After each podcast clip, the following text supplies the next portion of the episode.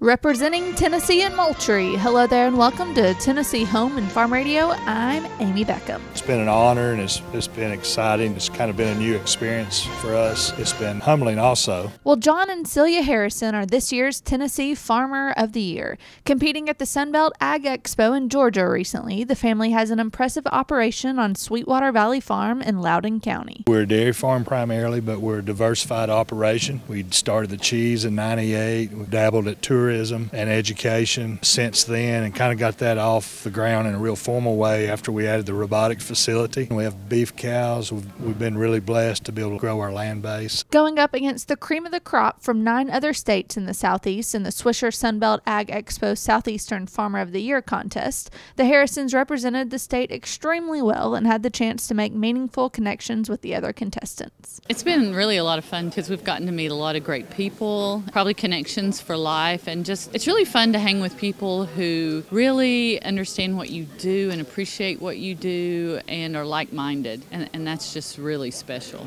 John says representing Tennessee was a real honor, and Celia couldn't agree more about the positive experience they've had in the program. It's a lot bigger deal than I realized to begin with. So it's sure. re- it's really a wonderful program. It's a big deal, and, and, the state goes all out down here in Georgia to do it, and it's it's just been a lot bigger deal than I thought it was when we were when we were getting if into it. If anybody ever gets a chance to come to the Sunbelt Expo, they need to do it because it is really something to behold. Miles and miles of displays and things to do and fun for the family. It's really quite the adventure. John adds a few thoughts of appreciation for the support they've received along the way. We're appreciative of the University of Tennessee and the support, the Extension, Department of Ag Ag and Farm Bureau. I'm thankful that Tennessee does such a wonderful job of supporting agriculture. For Tennessee Home and Farm Radio, I'm Amy Beckham.